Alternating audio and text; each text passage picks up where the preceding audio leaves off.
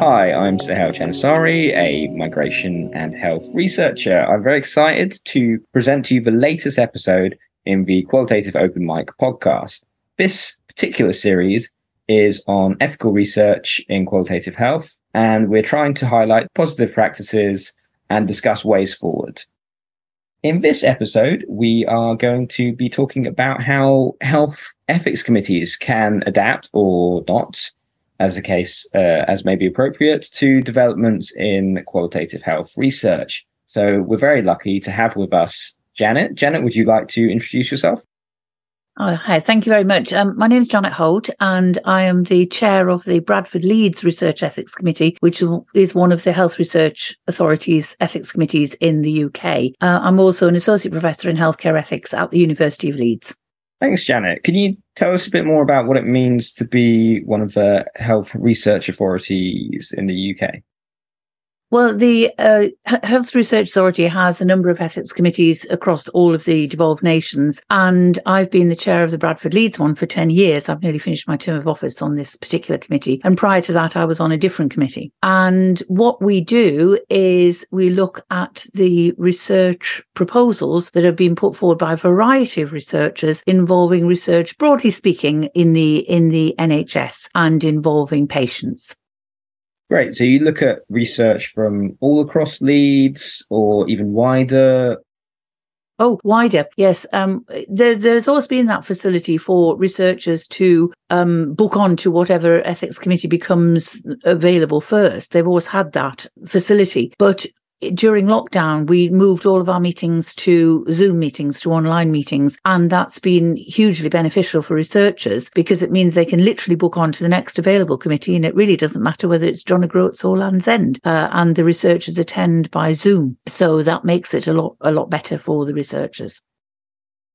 Great. So, in a HRA ethics committee, you have the researcher sort of talk about their research, explain why they think it's ethical, the procedures they put in place. How, how does that happen? So what happens is when a researcher is ready to submit their project for, for ethical scrutiny, they do that as an online application and they have to put in a form and their protocol plus all documents that relate to the research like participant information sheets, consent forms, etc. And then they are sent to the ethics committee that is going to review them. And we get them usually about two weeks in advance. And we have a lead reviewer system. So each project has allocated within the committee a lead reviewer and a second reviewer. When we get to the meeting day, the committee discusses the project first and we agree on the questions we want to ask the researcher. And then we invite the researcher into the meeting and we discuss with them the issues and the points that we, we would like answers to. Um, I also ask the researchers if there's anything they want to ask us, because sometimes we can have some really useful dialogue about the uh, the research there. So it's very much a two way process.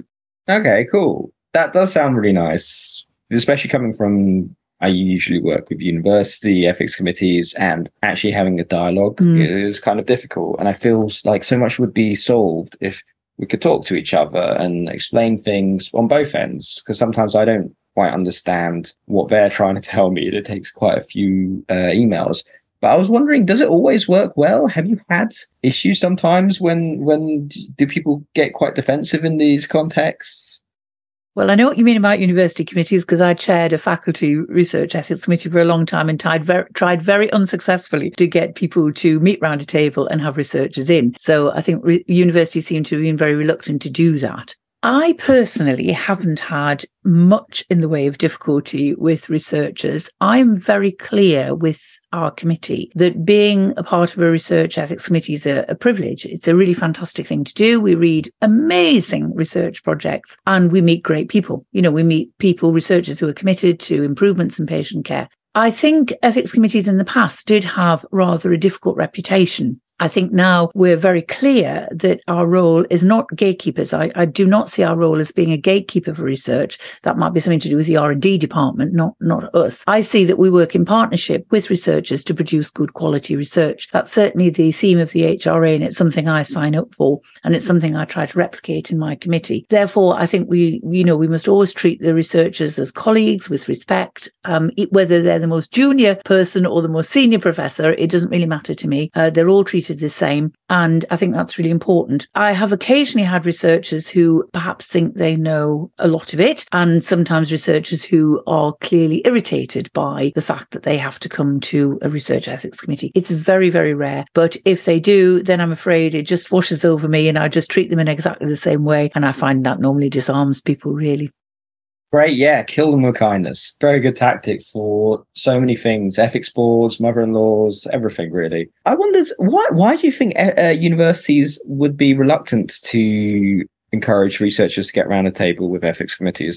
Yeah, I think um, when when I was involved in the uh, research ethics committees within the university, I think you've got so much diversity across faculties. So our faculty of medicine and health, obviously, we were you know light years ahead with most other faculties in in, in sorting that out. I did a lot of work with um, arts faculty, for example, and helping them sort things out. Um, that is a bit of a two edged sword because you know you're conscious of the fact we've got a very medical model here, and that doesn't necessarily fit. I also learned enormously interesting things about what people in performing arts do for their research. Uh, and that wasn't necessarily fitting within our um, kind of, or my frame of reference really for research ethics. But there was this idea of, I think there is an idea of proportionality. I think you, you know, you don't have to treat everything as though it's a randomized controlled trial involving drugs or something like that. Um, it was the time factor I found. People said that, the, you know, they didn't have time to do these things. I think that is probably tied in with the perceived value and the perceived usefulness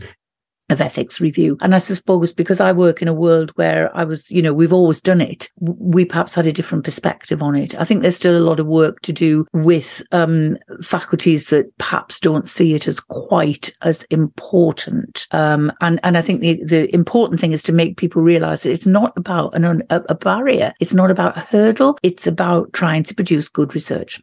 Great. Thank you. Yeah, I think certainly one of the criticisms that has have been leveled at ethics committees is that it is sort of a bureaucratic hurdle, a sort of a tick box exercise. And do you feel like this has changed over time? So you, you, I feel like you mentioned before that ethics committees have already adapted a bit. So it'd be great to hear a bit more about that evolution process and where you think it's at. Well, I've, I've been involved um, in healthcare ethics for rather a long time originally, when I first started off life working with research, more as a research midwife, actually, with hands on research rather than in an ethics capacity, um, we had um, kind of cozy types of ethics committees within hospitals. They were very dependent on who was running them. The place I was working in actually had a very good person, but I've heard of other places where they sort of said, oh, you know, oh, it's Professor so and so, he's a good chap, you know, so it'll all be fine. So we went from that to then a national research ethics service um, called COREC. And that was a coordinated office for research ethics. And that went completely the other way. So that, that went from being very cozy to being incredibly draconian and too much. And I think that's where some of that issue around um, ethics review came from. And then gradually from that, it, you know, there's been various evolutions of the service through to what 10 years ago now, I think for the HRA. And th- I think the tone has, has changed in that it is about facilitation, it's about working with researchers. I wouldn't want to pretend that every chair would perhaps say the same as me, um, nor every member. Um, because I think sometimes still people see it as being more um, bureaucratic. But for example, twice a year we have chairs meetings, and one of the things that we get at that is we get our um, statistics as how well we've performed with keeping to timescales, that kind of thing. And the other thing we get is we get any comments that researchers have fed back to us. If if they name our committee um, personally, then we get it individually, which is also really nice to get, you know, nice positive feedback. But otherwise it's all put in a in a table for us to look at. So I do know from looking at that, some researchers would still feel, you know, that that, that perhaps a very people are heavy handed about it. Or another complaint sometimes researchers say is that research ethics committees focus too much on the methodology rather than on the ethical issues. Now I know that's too simplistic to say there's just methodology and there's just ethics because they do coincide. Um, but I think a lot of it is about your approach to it, and certainly the the standards set by the HRA and what how we're expected to perform. I think are ones of politeness and decency and it, ones of collaboration. So I think if we can focus on that, then that makes it better. So yes, over the years I've been involved in ethics one way or the other, either either as a researcher or as um, a REC member. And I think there have been a lot of changes, positive changes.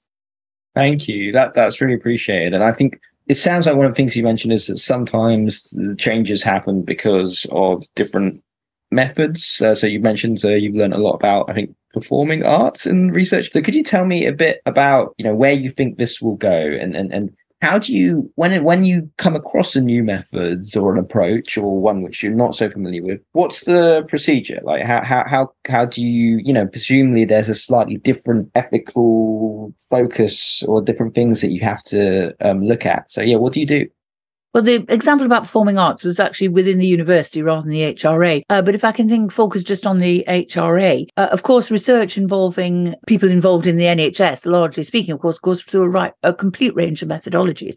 So there are some committees which are flagged particularly to look at what we call CTIMPs, uh, you know, the uh, clinical trials, if you like. And my committee doesn't do clinical trials. And those committees are hidebound by clinical trials regulations, which we're expecting to change with uh, changes in the autumn because that's currently governed by EU legislation. And there are particular things that about how who's on the ethics committee, who reviews it, and that kind of thing. And the form that researchers fill out is an interactive form. So when you go to fill out your form, you have filter questions that you start off with. And for example, you would have to tick whether your project involved children, whether it involved adults who lack capacity, uh, whether it was a, a clinical trial, tissue, you know, those kinds of things. So then there is guidance for how the, the questions then come out in the form. So, for example, my committee is flagged for adults who lack capacity. So we're, we're a more expert in working with researchers for projects that fall under the Mental Capacity Act.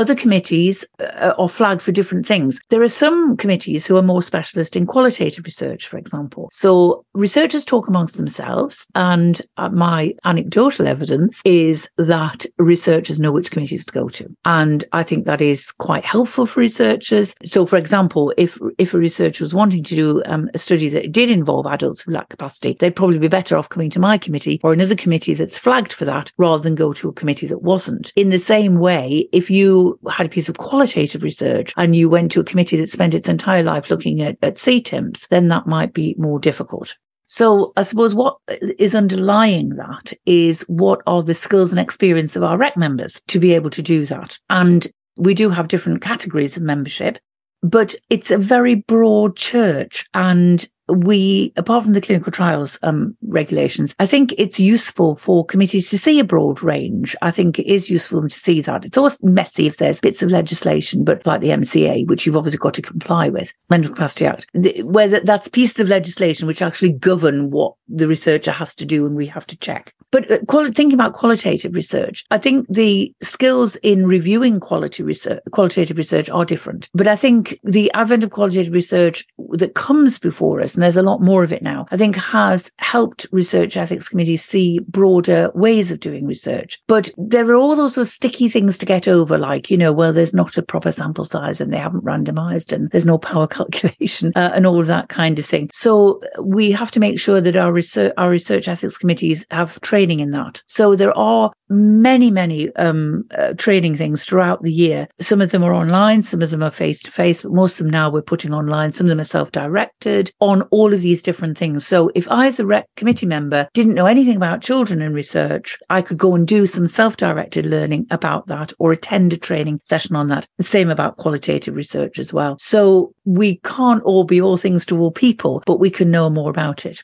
Thank you. That that's a really appreciated, very fair answer. I kind of wanted to focus in on survivor researchers and, and researchers with lived experience of the topic they're investigating? Because that has potentially come up in some of the discussions I've had with colleagues as a tricky area. And I wondered if there was, you know, you you flat you, you mentioned that different committees might have different hmm. expertise, mm. whether there was a committee which co- covered this area. So, for instance, I've had colleagues talk to me about the difficulties of talking to ethics committees about how someone is a, a survivor of uh, mental hmm. distress mm. or traumatic events, and also an independent lead researcher. And this sort of dual role hasn't always uh, been, I think, understood by some of the ethics committees my colleagues have gone to. So I wanted to know what do you think about that? Is there work being done in this area? Are there special committees which have this sort of experience? I think you think uh, you're thinking in terms of participatory research then here, or what would be sometimes labelled as participatory research. Yeah, I think it, it could be labelled as participatory research. Um, or uh, service user yeah. research yeah. is, yeah. is related to it. Uh, yeah. Well, I think um, I think some of this probably stems from ethics committees being set up very much within a medical model. Originally, very much in a medical model. I don't think that's the case now. But I think it is difficult for ethics committees to understand sometimes the broader range of it. As I mentioned before, if you're a committee that always deals with clinical trials, you'll probably find that rather difficult. So if you've got a, a committee that's got a broader remit, then I think that's a good a good thing. You, you could set up committees particularly for this type of research. And there is actually a social care committee, for example. But I, am actually reluctant to think that that's a good idea because I think it then there becomes this kind of silo mentality that we don't need to know about that because they deal with that. And I think it's better for us to have, if we understand health service research or research with people with health conditions in its broadest context, then I think we need to be able to, to manage that. Now, for example, if you, if I got a piece of research and it was a methodology I'd never met before and I had nobody on my committee who knew anything about it, then I can ask for um, help with that and I can ask for an expert view. So, for example, because I um, have become quite well versed in research for adults lacking capacity, I have been asked by other committees to uh, review projects or even attend meetings or at least give a written opinion on a project to help them with that. So if I did have something like that, then I think, uh, and I looked at it and I thought, I have no idea what this is, then, then I, w- I would have that facility to ask for help with it. I think that would be a better model than having people just being specialized in it because there probably wouldn't be enough either that you would end up with you know enough enough um, um, expertise in that. As far as um, what what I think about it I mean a few years quite a number of years ago actually we did have some mental health researchers in Leeds on the previous committee I was on who did do this type of research. It was quite challenging for me. I was chairing the meeting and the people who brought the project were the the uh, service users. And this was in mental health. This is must this must be about 12 years ago at least. And they brought the project and it was really interesting because i think we were all caught a bit kind of you know how oh gosh how do we talk to these people you know? And then and then you realize really you just talk to them in exactly the same way as the other people. I have had researchers who have brought um, service users to their committee and you probably know that the HRA are very committed to, in the new strategy, to being much more inclusive in our research. And I think if researchers do bring perhaps one of their um, their uh, uh part, uh, one of their uh, team members who may be a uh, a service user or somebody who is involved in involvement, then I think that's a real strength. It's a real strength. It's a strength for the ethics committee to hear what those people think about it, because otherwise you might be judging something that you don't know an awful lot about and the researchers are telling you one thing, but to hear it from the people who are experiencing it is much, much better. So I think that ought to be encouraged. Great, thank you. That's that's that's good to hear. I, I guess to be perhaps more direct, like if you are a lead researcher and you're coming at it from the position of I've had lived experience of this mental health service, for instance, or I have had lived experience of this particular trauma, people who have been in that position find it difficult to talk with ethics committees sometimes because ethics committees can be often structured in a way of we need to protect participants. And sometimes people have had negative experiences where they feel like well look i'm a lead researcher in my own right. And why am i now being questioned on what additional protective measures should i take for myself or what um you know, or sometimes people have been asked to have a co-lead who doesn't have lived experience. So what's happening here, do you think? And and is that perhaps a rare circumstance or is it something that you come across? I've never come across it and it would certainly never happen on my committee. Uh, I haven't come across it. And interesting, I've never heard anybody raise that in a chairs meeting or anything. I would consider that to be really improper and not actually the role of the ethics committee at all. I mentioned earlier that separating out methodology and, and, and, ethics is, is messy and it isn't as clear cut as it should be. But I do think that the role of the ethics committee is to focus on the ethical aspects of it. Now, there is a thing about researcher safety. Of course there is. But the thing about researcher safety is mainly to do with, you know, lone working kind of policies, really. I, I think it depends. If you believe, and I think some people do believe this, if you believe your job is to be a gatekeeper or you believe your job is to protect people and you you were the only people doing that protection, then I can see why they would fall into that trap. By the time projects often get to ethics committees, they may well have gone through oodles of um, review from funding bodies one thing I'm always quite keen on with my members is to say, you know, if if you've got a project that's already that's funded by a respectable funding body, I can tell you from first-hand experience, you've already had uh, probably a dozen people looking at that, revising it, changing it, and all the things that go with the actual method. So you don't need to get too exercised about that. What we need to get exercised about is any of the ethical issues that come across as a result of it. I think probably ethics committees may, in a spirit of kindness want to protect people. I suppose I've always taken the view, and the question I often ask people is how bad would the research have to be that you thought you couldn't ask the participants in the first place? So you were, you weren't going to allow the researcher to even ask the participants if they want to take part. So I think our job is to look at the information, the things that participants are given to make their own decision. I think I would just assume that the researchers either have done that themselves or they've done that within their teams or their supervisors have done it. And I wouldn't see that as the role of the ethics committee at all to interfere in researchers um, taking part in it. Certainly in projects I've been involved in, we have had service users involved as part of the research team.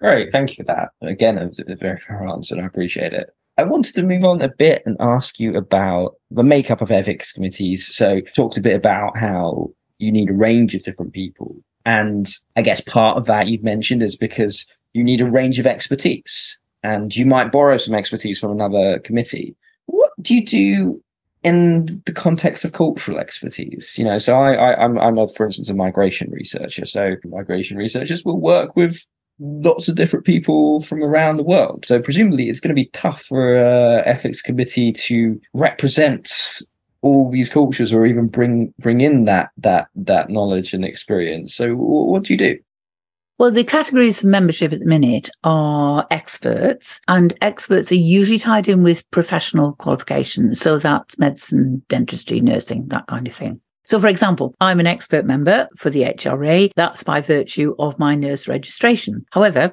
I have very little to do with patients and have had virtually nothing to do with patients for about 30 years. But I have a lot of expertise in, in ethics. Obviously, I've been doing that for 30 years instead. However, um, the HRA wouldn't necessarily recognize that as being expert at the moment because those views, uh, those uh, criteria are governed by the clinical trials regulations that I mentioned earlier on. So we have expert members and we have lay members and lay plus members. So lay members are people who are not working in a registered capacity at the moment. So, for example, a re- retired nurse would be could, become a lay member. Lay plus members are people who have never been involved in healthcare kind of work in a formal capacity, and and your committee has to have this balance of these members, and there, you know, you need to have so many present at each meeting and that kind of thing. So, for example, um, the lay members on my committee, I have somebody who has a PhD who was originally from an education background. Um, I have another lay person, lay plus person who is a senior administrator within a university. And I have a couple of people who are involved in kind of R&D type activities, uh, but not from a professional point of view.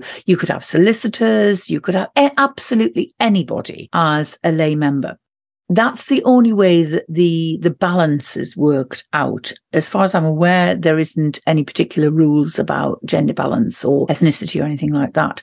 Where I am in Bradford Leeds, I do have as you would expect in the area that we work in, we do have people of different heritage. And that is really useful. Now, my committee is actually extremely exercised about excluding people who are non English speakers. And the HRA is doing a lot of work on inclusivity at the moment. And there's masses of work to do on that. And that is very, very tricky to get right, very difficult to get right. So, as far as I'm aware, there's not particular rules about things apart from the lay members. The good thing about having lay members, if we forget about the lay plus and lay distinction, the good thing about having people who are coming from the community, if you like, is that they bring a completely different dimension to your review and they come at it from with the interests and and just that idea potentially of consumers um, or what would happen if they were asked uh, that kind of thing. So that balance is really really good. Having said that you know ethics committees do look at a lot of very complicated pieces of paper and documents. We can have sometimes you know 100 documents that go with the project. So it is a lot of reading and a lot of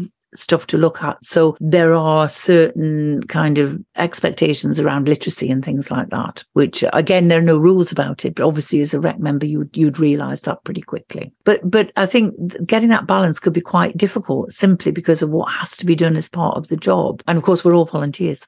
Yeah, I was actually going to ask that. That seems a bit unreasonable that everyone is a volunteer. That's definitely going to preclude some people from joining. As you said, it, there's a lot of. Uh, it's first, it's an important job. Secondly, there's a lot of documentation to go through. Thirdly, you, you have to receive various training to to to to build up the skills. So it feels like if you really are going to have an accessible and diverse board, they'll have to be paid roles, right? I'm not quite sure what I think about this. Um, it's it's it's talked about quite a lot. It raises its head every so often, and it's something that I know is back on the agenda at the minute.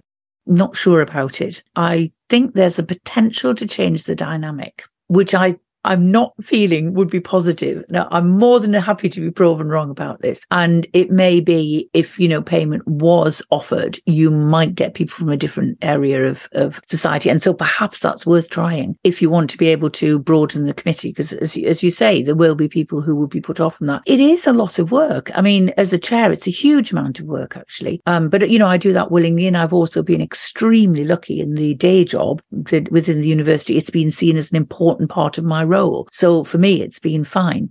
It's more difficult now because I'm working on very part-time hours and and with a view to hopefully trying to retire properly. But uh, but that, I've been extremely lucky in that, and I know that. But if that made the difference between somebody joining or not, then perhaps, and, and, a good member, somebody who could really contribute well, then perhaps it's worth looking at. I wonder, I, I don't know if what research is going on in this area. I know the HR is doing masses of work on this at the moment. It's quite a long term project to go alongside our new strategy, for strategy from last year. And it may be it's worth, you know, asking people themselves you know would would that make a difference for you and if it did perhaps that's worth looking at i'm just worried about it changing the dynamic Interesting. Yeah, I think that maybe there are there would be sort of um, sort of paid roles, not for every member, but maybe paid rules for people on low incomes mm, or something mm. like that um, could make things more accessible. It might it might do actually because you know um, originally when this whole thing about payment for being a participant came about, I mean there's been a massive amount of work being done on that. It was very fraught with difficulty and it ran into problems with people on benefits and being given money. And I knew this as a researcher, you know, the complexity of trying to even reimburse people, let alone give them a you know a recognition, a token of recognition. I think we're a long way down the line with that. And because a lot of those um, preliminary but very difficult issues have already been ironed out, it may be that this is the point to look at it.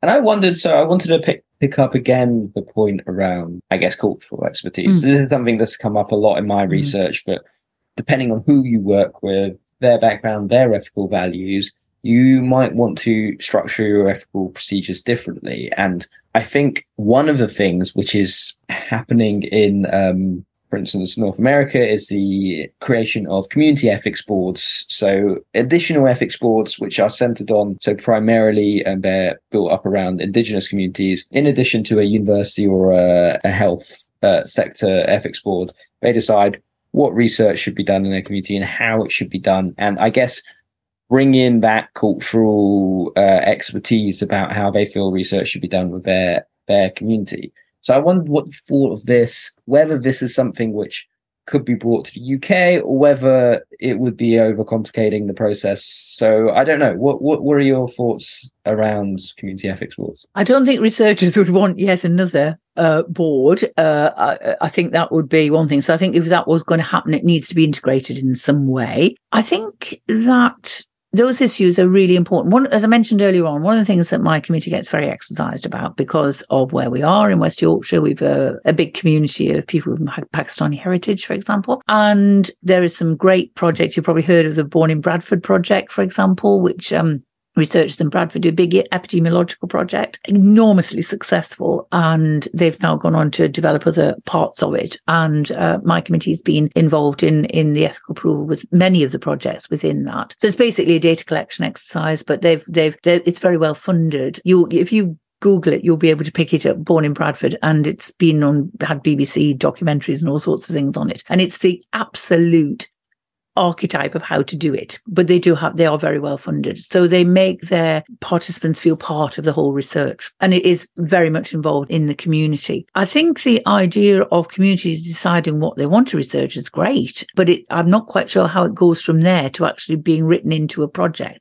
Within the university, I did have some experience of international research, but this was research that was essentially being done in internationally, so research being done in in in other countries. And I did find then that that it was absolutely necessary to ensure you were not trying to impose a British system of ethics on that consent is the most obvious thing. Sometimes in some some areas, people do not want to sign forms, and there there should be other ways of being able to do that rather than saying, "Well, that's too bad. You're a student of whatever university, and they have to have consent forms." So I think those things are important, and they could apply equally well. I think in the UK, perhaps less obviously, but there will be people who their, their standards for consent and things are, are different, or the expectations for consent are different. And then I think you have to be very careful not to just say, "Oh, well, they've got to have a consent form," because that'll shut the ethics committee up and then it becomes a tick box exercise and is entirely pointless. So I think if there are, and, and we have seen a lot actually with um, more online research, of course, more interesting ways of getting consent and using uh, information. I've seen some great videos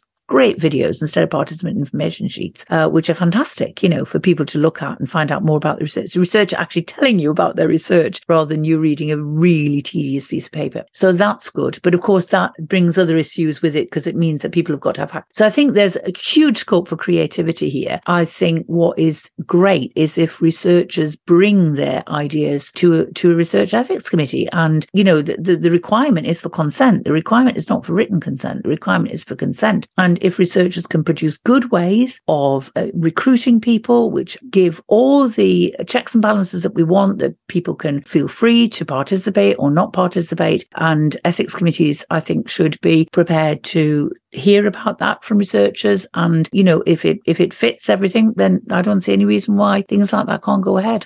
Some really great ideas. Thank you so much for that. I think especially thinking about it from the perspective of a migration researcher, definitely some really, really interesting uh, ideas and, and, and bringing that creativity of the research methods to the ethical process and, and really having something integrate, you know, having a almost, a, if you're doing creative research project, it makes sense that your ethics process Absolutely. is creative. It would be more coherent and make more sense to the participants as well, I think. So Thank you so much for that. Dad, can I just add something else there? Because I was just thinking, occasionally we've had researchers have come with these really complicated recruitment processes, and we thought, why not? Doing it that way? Why don't they just do it this way? And we've said to researchers, you know, you're doing this really complicated um, opt out opt in kind of system. Why don't you do it the other way around? And they've said, oh, are we allowed? And I've sort of said, well, of course, what do you mean are you allowed? And there is, I think, within that research community that there are a set of rules that have to be followed. And that is not the case. And participant information sheets don't have to be on that template. The templates, I've, I've hate the templates actually, uh, but but the templates are really useful for novice researchers. And, and and but the idea of the template is these are the things you need to cover. You know, change them in a different way. And you see lovely booklets and all sorts of things, and great stuff for children and people with learning disabilities, and great things that that you you know you see and you that stick in your head and you remember. So I do think researchers think that there are a set of rules um, that have to be followed, and and researchers, in my experience, when I've talked to them about that, have been amazed. You know, they've only done it this way because because they thought this would please the ethics committee. And, and they've made it so torturous. And I said, well, no, if you do it this way, I know you're going to be back to me in eight months' time with an amendment because you won't have recruited anybody because they've made the recruitment process so complicated what's happening? Why do researchers automatically assume that? Is there something that you are planning maybe in the future or thinking about in terms of communication with researchers to maybe make them aware of the flexibility? Yeah, I, I think the trouble is that people have had a bad, bad experience, and sometimes people do. And I, I know I'm painting, you know, a very nice picture of research ethics committee because I'm just, you know, explaining my my perspective on it. And and you could interview a different chair who might give you quite a different different view to me on this. I think the HRA certainly is getting that idea across to our members and to our chairs. And we we had yesterday actually our development day, so all the local committees went along and we had a great talk on um, artificial intelligence, for example, and we did some work on new participant information sheet templates, and we had some time together as a committee. And chairs meet twice a year, and there's also a chairs day as well. So there is a lot of opportunity and loads of opportunities to do more. You know, be involved in in all of the development development work that's going on, there's always calls out for members. Do you want to be involved? Um, you know, the fact that I was asked to do this um, on behalf of the uh, the HRA, so they are very good at, at, at getting members involved if they wish to be.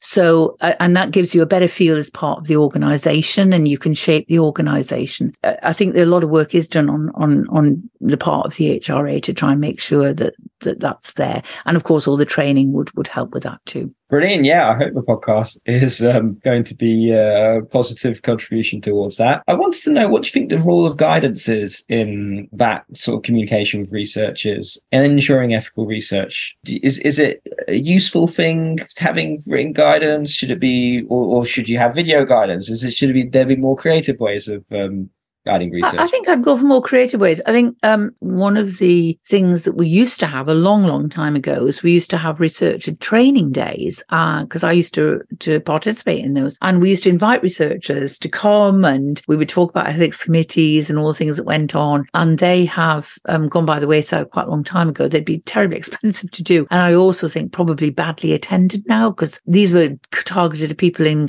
in um, practice, and you know they just wouldn't get the time to to go things like that anymore. So I think there are opportunities to do that. I think they were very much lovely face to face days, you know, on the days when we did that sort of thing. So that's not going to happen now. And I think it may be finding out what media would be better. I, I, I think perhaps more creative ways. Would people prefer to just watch a little video about uh, an ethics committee chair saying what to expect, what the sorts of things we're interested in? Um, you know, realizing that we're actually humans uh, might be useful. Um, you know, that, that kind of thing. I, I don't know. Uh, I think the HRA is very open to suggestions, but we do need to do a lot of work with researchers. Um, and of course, researchers are very busy. You know, you're, you're, you're trying to write your grant, you're trying to get your grant in, you're trying to get that revised several times because the funding body wants you to change this and change that, and half your half your budget and all of those kinds of things. And and I think sometimes the kind of ethics stuff says, "Oh my goodness, I've got this to do as well now." And perhaps we could be more positive towards it. But uh, uh, yeah, I'd, I'd be open to um, more creative ways of working with researchers.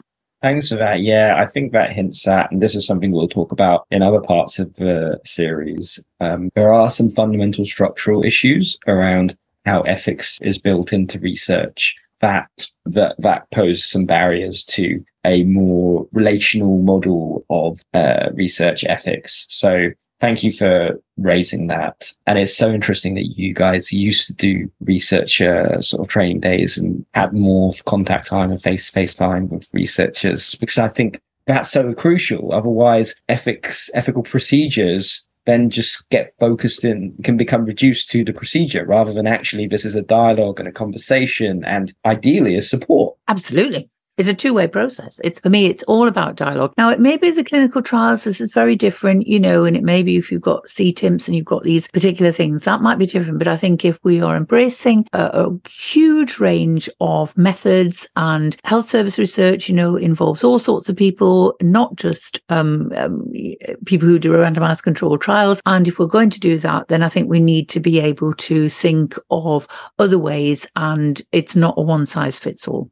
Brilliant. Thank you for that. So, uh, just final quick question. Um, are there any resources that you'd recommend our listeners head towards for exploring the issues that you've raised? Well, the HRA website, which is much improved. And uh, the HRA website has a lot of information on there. There's lots of information there about sorts of things I've been talking about, the specialist research with children or uh, adults who lack capacity, qualitative research, that kind of thing. You'll also find links to relevant specific bits of legislation and things like that, should you need it. I like the Involve website as well. There's a lot of good information there for researchers and ethics committees, I think, about public participant in, um, involvement in research, which I think is very important. Ethics committees, um, I find that very helpful as an ethics committee member to know what people have said about that research. So that, that website is very good and the HRA one. And I think as far as researchers are concerned, one thing I really recommend everybody do, I used to tell my students to do this, is that you can actually set up your own IRAS account and you can go and set that up for yourself and you can have a go at filling out the form. And it shows you the kind of things that ethics committees are going to ask, the sort of information that they want. It won't get submitted unless you got right to the very, very end and it was all ready to submit. So it won't harm anybody and nobody would see what you were doing in it. So I think if you're a novice researcher or you've not been to an ethics committee before, or, you know, students, PhD students, master students, anybody, set yourself up with an IRAS account and have a go at filling out the form. Brilliant, thank you. I'll get my uh, students to do that. Um, yes, do. great idea. So, uh, brilliant. Thank you, thank you so much, Janet. That was really, really in depth. Lots of things to consider and lots of beautiful resources to follow up on. Thanks to all our lovely listeners. We have one final episode left in this series. That will be with Chris who is a professor and a global health scholar in Colombia. And she'll be talking about international inequalities and how global inequalities can affect research ethics. So please join us for that and see you soon.